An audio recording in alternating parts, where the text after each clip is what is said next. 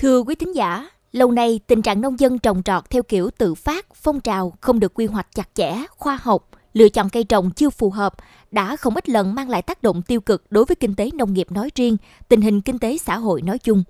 Thể hiện rõ nhất là tình trạng cung vượt cầu khiến giá cả sụt giảm, thua lỗ. Nhiều đợt giải cứu nông sản do được mùa mất giá thời gian qua hay điệp khúc trồng rồi chặt đã khiến nhiều bà con rơi vào cảnh lao đao. Bao giờ hết cảnh làm nông nghiệp chạy theo phong trào? Đây sẽ là nội dung góc nhìn miền Tây hôm nay đề cập. Mời quý thính giả cùng lắng nghe. Với hơn 30 công đất, ông Nguyễn Văn Công ở xã Hiệp Hưng, huyện Phụng Hiệp, tỉnh Hậu Giang trồng cam sành, sầu riêng và chanh không hạt. Trong đó, diện tích trồng cam sành chiếm trên 60%. Tuy nhiên, số diện tích này ông đã trồng xen khoảng 300 gốc sầu riêng để lấy ngắn nuôi dài. Bởi gần đây, giá cam sành rất thê thảm, từ khoảng 12.000 đồng một ký trước Tết Quý Mão xuống chỉ còn khoảng 2 đến 3.000 đồng một ký mà vẫn không có nhiều người mua. Không riêng ông Công mà các nhà vườn trồng cam khác tại địa phương cũng đang buồn đến não ruột vì cầm chắc thua lỗ. Ông Nguyễn Văn Công chia sẻ. Cây cam thấy giờ nó cũng không mặn mà gì lắm thôi. Bây giờ mình trồng rồi mình rửa cam chỗ cái cây sầu riêng nó cho trống trống lỗ vậy đó. Lấy ngắn nuôi dài, kệ đi. Nông dân thì phải chịu thiệt rồi, phải kệ đi. Chứ bây giờ thị trường bây giờ năm nay từ đâu tới đâu giờ khủng hoảng kinh tế giờ đi tới đâu giờ tôi thấy cũng yếu thấy mồ luôn. Người dân không có tiền. Dùng này giờ muốn hết trộm tết này đốn nhiều pha bỏ. Người trồng chanh người lấy đất trồng mía người lấy đất trồng đủ đủ cái kiểu hết. Trước tình trạng giá cam xuống thấp càng làm càng lỗ ông Nguyễn Phước Hải ở xã Hiệp Hưng huyện Phụng Hiệp tỉnh Hậu Giang. Mấy hôm nay đang đốn bỏ toàn bộ gần 15 công cam sành đã 6 năm tuổi. Theo ông Hải, những người có cam nhỏ mới trồng 2 đến 3 năm thì cố gắng giữ, còn các vườn như ông thì đành đốn bỏ. Mình không có tiền đầu tư nữa thì thôi để bỏ gì rồi chứ để càng leo càng chết chứ coi như ờ, lần này tôi lỗ đức rồi bị gì bơm nước mở người nó ngập nó rồi chịu không nổi luôn cam nó rẻ rồi phân mắc rồi thuốc mắc nữa làm ăn chú ơi có của con chú ơi mà giờ nếu đeo cũng được. Hồi đó phân thì có bao năm trăm mấy, sáu trăm hết ra rồi. Giờ nó tới triệu mấy rồi mà cam thì nó rẻ. Cơ phân thì nó rẻ mà cam thì nó không có ăn mười ngàn, mười một có. Lúc mười lăm, hai chục cũng có luôn. Mà giờ nó năm, bảy ngàn cũng là chết rồi. Nói về lý do giá cam xuống thấp, ông Trần Văn Tuấn, trưởng phòng nông nghiệp và phát triển nông thôn, huyện Phụng Hiệp cho biết.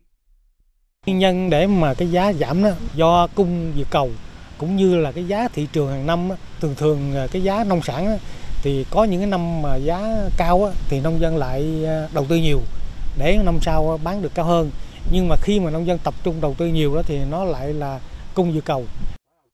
Cách đây chừng 5 đến 7 năm, lúc đó cam sành rất được giá, nguồn cung luôn không đáp ứng đủ nhu cầu.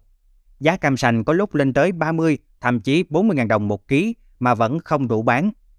Trước việc cam được giá như vậy, nhiều nông dân nghĩ sẽ làm giàu được nhờ loại cây trồng này nên đã đầu tư trồng cam.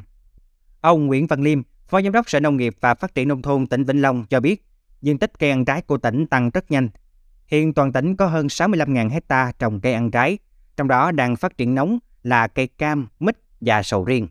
Diện tích cam của tỉnh trên 16.500 hecta, dự báo sẽ còn tiếp tục tăng trong thời gian tới Cây mít hiện trên dưới 4.000 hecta và cây sầu riêng cũng tăng rất nhiều. Ông Nguyễn Văn Liêm thông tin.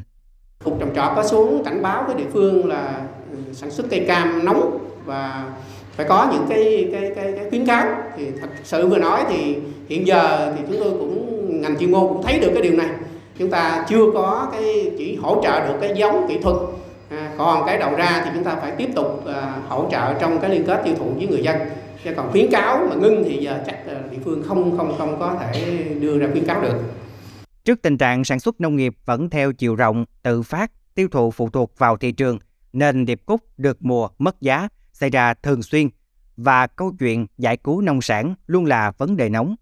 Bộ trưởng Bộ Nông nghiệp và Phát triển Nông thôn Lê Minh Hoàng cho rằng đây là quy luật kinh tế cung cầu và phải khống chế quy luật này qua hai cách một là khi mà nó đã dư thừa thì chúng ta biết trữ lại và biết chế biến để nó nó nó giảm cái lượng đưa ra cái thị trường. Thứ hai nữa là chúng ta chuẩn hóa cái nông sản chúng ta để đáp ứng thị trường để nó thị trường đi thông suốt để nó giảm một cái áp lực.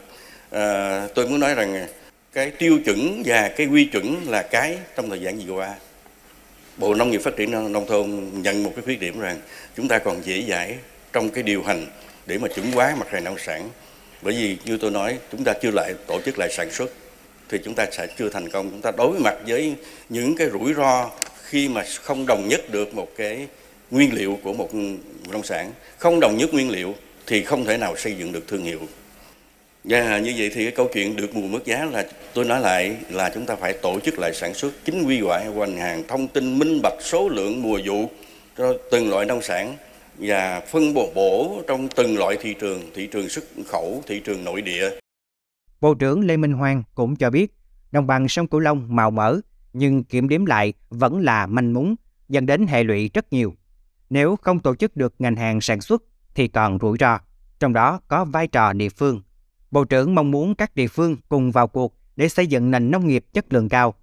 Chiến lược phát triển nông nghiệp nông thôn bền vững được Thủ tướng phê duyệt đã xác định rõ. Chúng ta đang chuyển từ tư duy sản xuất nông nghiệp sang tư duy kinh tế nông nghiệp, trong đó nhấn mạnh đến yếu tố thị trường.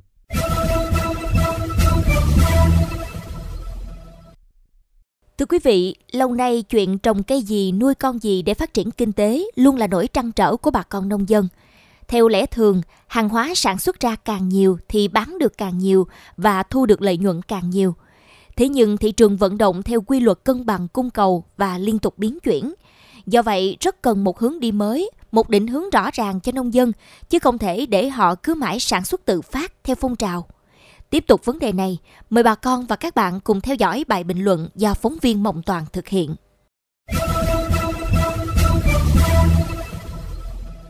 Không thể phủ nhận, thời gian qua, nhiều nông dân khấm khá nhờ chuyển đổi từ diện tích vườn canh tác kém hiệu quả sang trồng các loại cây ăn trái có muối, trong đó có cây cam sành. Thế nhưng việc sản xuất lời lỗ sau mỗi vụ phụ thuộc lớn vào thị trường, bởi giá cả do quy luật cung cầu quyết định. Mặc dù hiện nay đã có các đơn vị doanh nghiệp đứng ra liên kết sản xuất và ký hợp đồng bao tiêu sản phẩm, nhưng số nông dân trồng cây ăn trái có muối ký hợp đồng bao tiêu với doanh nghiệp còn rất khiêm tốn. Trong khi đó, diện tích và sản lượng đang tăng trưởng nóng theo cấp số nhân, nên rất dễ gặp cảnh bị rớt giá do thừa hàng. Trong khi khâu chế biến, bảo quản trái cây sau thu hoạch còn khá yếu. Với thực trạng trồng cây ăn trái theo kiểu tự phát, không theo quy hoạch trong thời gian qua, hơn bao giờ hết, các cấp các ngành chức năng cần làm tốt hơn công tác quy hoạch, định hướng dựa trên lợi thế so sánh của từng vùng miền, địa phương gắn với nhu cầu thị trường và hỗ trợ tạo gắn kết chặt chẽ giữa các khâu trong chuỗi giá trị ngành hàng. Tăng cường công tác kêu gọi các doanh nghiệp đầu tư xây dựng các nhà máy chế biến lớn. Đồng thời, thay vì chạy theo số lượng, người dân cần tăng về chất các loại trái cây để đáp ứng nhu cầu xuất khẩu. Lúc này, người nông dân hay là người nông dân chuyên nghiệp có tri thức, vừa có kiến thức, kỹ năng sản xuất vừa có tư duy kinh tế, biết sản xuất sao cho tiết kiệm nhất để giá thành hợp lý nhất mà vẫn đảm bảo chất lượng. Đồng thời, nông dân cần sản xuất theo khuyến cáo của cơ quan chức năng, phải kiên định với loại cây ăn trái, cây trồng mà mình đã định hướng. Đừng chạy theo trào lưu để không phải rơi vào thảm cảnh trồng, rớt giá, chặt phá. Có như vậy mới tránh được nguy cơ vỡ trận như đã diễn ra với các mặt hàng nông sản khác trong thời gian qua.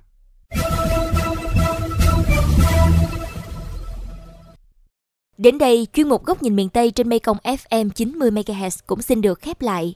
Những vấn đề bất cập tại địa phương, xin vui lòng gửi về địa chỉ thư ký mekong 90 a gmail.com.